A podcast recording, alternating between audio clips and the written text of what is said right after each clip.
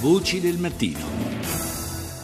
Alle 7.35 minuti e 25 secondi, ancora buongiorno da Paolo Salerno, terza parte di Voci del Mattino. Continuiamo il nostro viaggio attraverso l'attualità internazionale, lo facciamo con l'aiuto dei quotidiani italiani e delle emittenti televisive straniere. Cominciamo da Repubblica, il titolo d'apertura in prima pagina, Charlie sfida al terrore, il giornale dopo la strage. Torniamo subito in edicola, solidarietà da tutto il mondo, scontro in Francia sulla sicurezza, i fratelli assassini erano sotto controllo già dal 2008, eppure hanno potuto colpire indisturbati. Ancora un articolo di Bernardo Valli in seconda pagina, l'attacco di Parigi spaventa l'Europa impreparata alla guerra lanciata dalla Jihad. Ancora Repubblica, tra i superstiti di Charlie Hebdo scriveremo con le lacrime, dicono appunto i disegnatori che sono sopravvissuti alla strage. Sentiamo i titoli della CNN. I'm Richard Quest in New York and this is CNN. Where are these two men? We know that they made their getaway in a black Citroen car, that at some point they had some sort of accident, struck a pedestrian. Dove sono questi uomini? si chiede la CNN. Questa è la domanda dell'ultima ora. La ricerca per i fratelli in una zona boschiva a nord-est di Parigi. Mobilitazione massiccia con elicotteri ed aerei dispiegati 88.000 poliziotti. Il mondo piange le vittime di Parigi. I due killer addestrati da Al-Qaeda nello Yemen. Sulla stampa, Sharif, il rapper donnaiolo convertito da imam e carcerati, il minore dei fratelli killer, aveva tentato di andare in Iraq e di far evadere uno stragista. E poi ancora un retroscena firmato da Maurizio Molinari, il traffico andata e ritorno sull'autostrada turca della Jihad. Le reclute vengono agganciate sul web, poi passano da Istanbul e in Siria e in Iraq ci sono i campi per trasformarle in eh, veri e propri combattenti.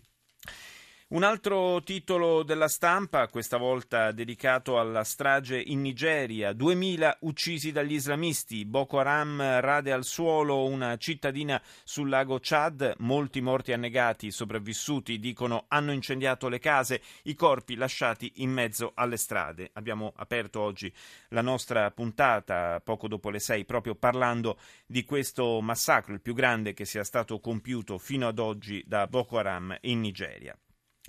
E ancora sulla stampa, Libia decapitati due reporter tunisini hanno offeso l'Islam con la loro TV, dicono gli affiliati dell'ISIS, la cellula locale eh, vicina al califfato annuncia l'esecuzione vicino ad Erna. Erano stati sequestrati i due giornalisti a settembre e stavano preparando un reportage sulla guerra. France 24.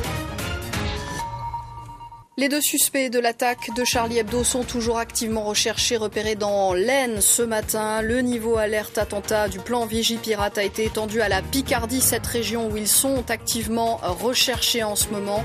Toutes les forces de sécurité sont déployées pour tenter de leur barrer la route. I due sospettati dell'attentato di Parigi sono ancora ricercati dalle forze dell'ordine, alto lo stato d'allarme, tutte le forze di sicurezza sono impegnate nel tentare di bloccare la strada ai terroristi.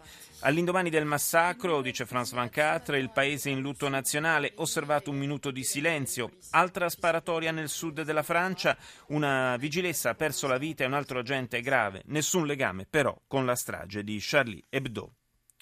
Andiamo all'avvenire sul quotidiano dei vescovi italiani, un titolo che anche mm, in questo caso aiuta un po' a capire che cosa ci può essere dietro a una strage come quella di Parigi. Il titolo è Banlieue, fabbrica del rancore anti-Islam, eh, un eh, titolo dedicato appunto alla difficoltà dell'integrazione.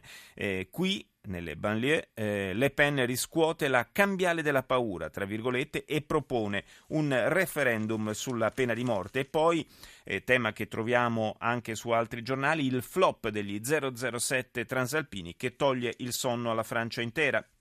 Uno dei presunti killer, come a Tolosa e al Museo ebraico di Bruxelles, era già noto alle forze dell'ordine ed era già stato in carcere. Il premier Valls dice il Parlamento vorrà sapere. Ancora a venire, Turchia e Italia solo andata, anche lo Stato islamico tra i profughi. Da Mersin partono le navi cargo per l'Europa, così mafia locale e terroristi fanno affari. BBC. You're watching BBC World News. A police operation is underway at a village northeast of Paris where two suspects wanted in connection with the attack on Charlie Hebdo have been spotted. Twelve people were killed in Wednesday's attack. Earlier, the suspects, Sharif Kouachi and his brother Saeed, raided a petrol station for food and fuel near the village. Continua la massiccia caccia all'uomo in Francia. I due sospettati hanno attaccato una stazione di servizio in cerca di benzina e cibo. 88.000 agenti di polizia coinvolti nelle operazioni. In memoria delle vittime del massacro, alla redazione del giornale satirico sono state spente le luci della Tour Eiffel.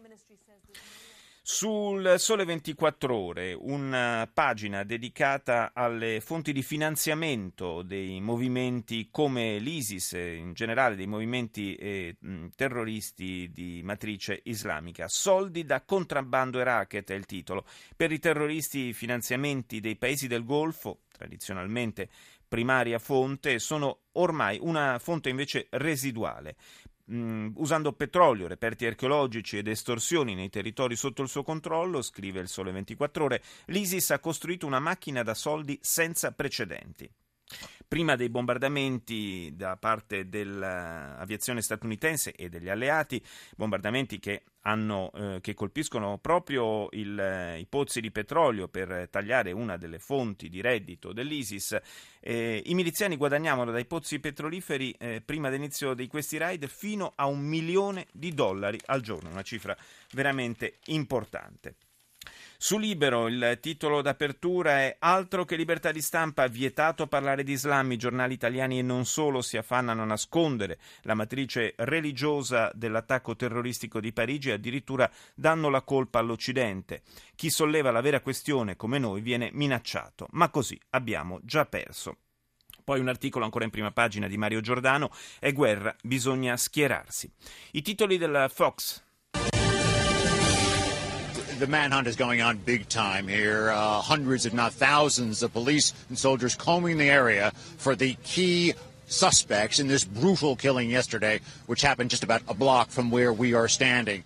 Continua la caccia ai terroristi legati ad Al-Qaeda, dice Fox News. Eh, Said Kouachi e il fratello Sharif sarebbero stati nello Yemen nel 2011, lì sarebbero stati formati in un campo di addestramento del gruppo terroristico. La stampa liberale fa passare l'Islam come vittima e non pensa a condannare gli assassini delle 12 vittime a Charlie Hebdo. E poi, dov'è Fidel? Un anno dopo l'ultima uscita pubblica, ora ci si interroga sull'assenza prolungata del leader massimo cubano. E poi ancora, a quale prezzo? Polemica attorno alla recente proposta del presidente americano Obama di offrire università gratuita. Andiamo al Corriere della Sera. Massacri in Nigeria, cadaveri per le strade, offensiva degli islamici di Boko Haram, cadono numerosi villaggi.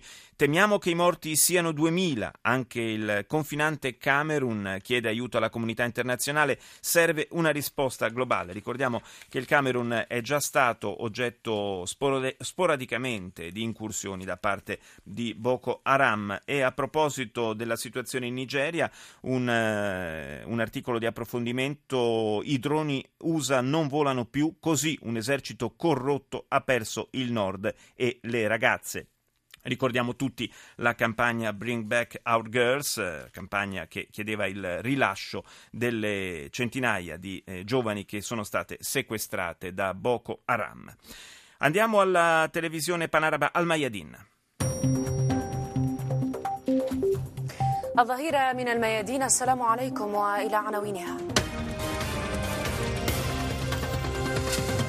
مقتل شرطية فرنسية برصاص مسلح جنوب باريس وتعرض مراكز ثقافية إسلامية Ancora vittime in Francia dopo l'attentato a Parigi contro la redazione di Charlie Hebdo, dice il Mayadin. Una poliziotta viene uccisa e alcune moschee diventano bersagli a loro volta. In Iraq, a Samarra, sono circa 50 i morti e i feriti in vari attentati suicidi. Le autorità egiziane hanno iniziato il processo di sgombero a Rafah per completare la creazione di una zona cuscinetto con la striscia di Gaza.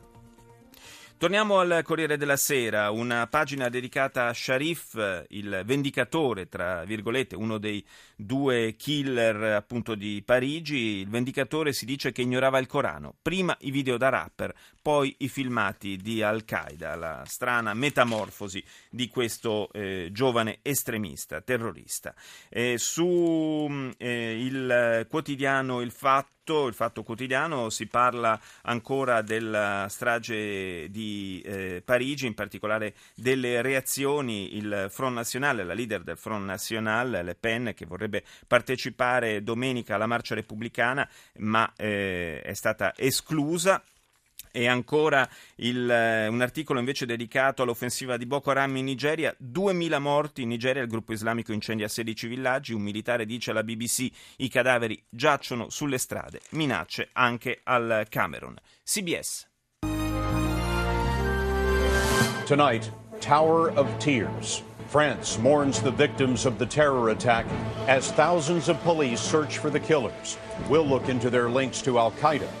Tower of Tears, avete sentito Torre di lacrime, terrore a Parigi, paura per le vie della capitale francese e dintorni dove continua la caccia ai due terroristi del massacro di Charlie Hebdo, i due fratelli legati ad Al-Qaeda.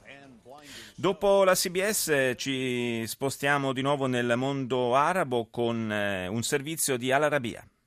نحن الآن في قلب العاصفة الثلجية التي تضرب لبنان متواجدون في هذه اللحظات في منطقة سهل البقاع والمتضرر الأكبر من هذه È un servizio, un servizio dedicato ai rifugiati siriani. La tempesta di neve che sta, eh, ha travolto il Medio Oriente sta creando molti disagi e in questo reportage l'Arabia racconta la drammatica situazione nei campi profughi a ridosso della frontiera libanese. Tende fatiscenti stanno diventando una trappola mortale in questo gelido inverno per migliaia di profughi.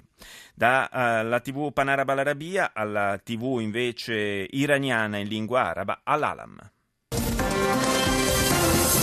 al-Alam. من الضحايا بين قتيل وجريح بتفجير سيارتين مفخختين استهدفت جمعا للقوات الامنيه والحرب È un resoconto degli scontri in Iraq, quello che sentiamo sull'iraniana Al-Alam, un resoconto di una giornata di guerra fra le truppe irachene e i miliziani dello Stato islamico, teatro dei combattimenti le città di Samarra e Tikrit, dove secondo l'emittente si conterebbero decine di morti e feriti, soprattutto nelle file dello Stato islamico. Voci del mattino. Parliamo di Cuba adesso. L'isola, fra le altre cose, celebra il 56esimo anniversario dell'entrata di Castro a Havana, quindi diciamo eh, c'è anche un riferimento di tipo storico, ma a noi interessa soprattutto guardare non al passato ma al futuro di, di Cuba, un futuro che potrebbe eh, cambiare in maniera determinante dopo le aperture da parte statunitense. Ne parliamo con Loris Zanatta, che è docente di storia dell'America Latina all'Università di Bologna. Buongiorno. Buongiorno. Professore, eh, ci sono delle, dei punti di vista abbastanza discordanti, eh, anche leggendo eh, la stampa internazionale, sulle, sull'impatto che almeno finora eh, avrebbe avuto su, sulla vita reale a Cuba questo, questo, inizio di disgelo con gli Stati Uniti. Eh, in particolare fra i dissidenti c'è chi sostiene che eh, non sia cambiato granché per la società civile, che ancora ci sia una stretta eh, sorveglianza, anche se ci sono stati in questi giorni dei rilasci di prigionieri politici. Ma eh, grandi cambiamenti è difficile che si vedano a breve e, e d'altronde non fanno parte del patto implicito.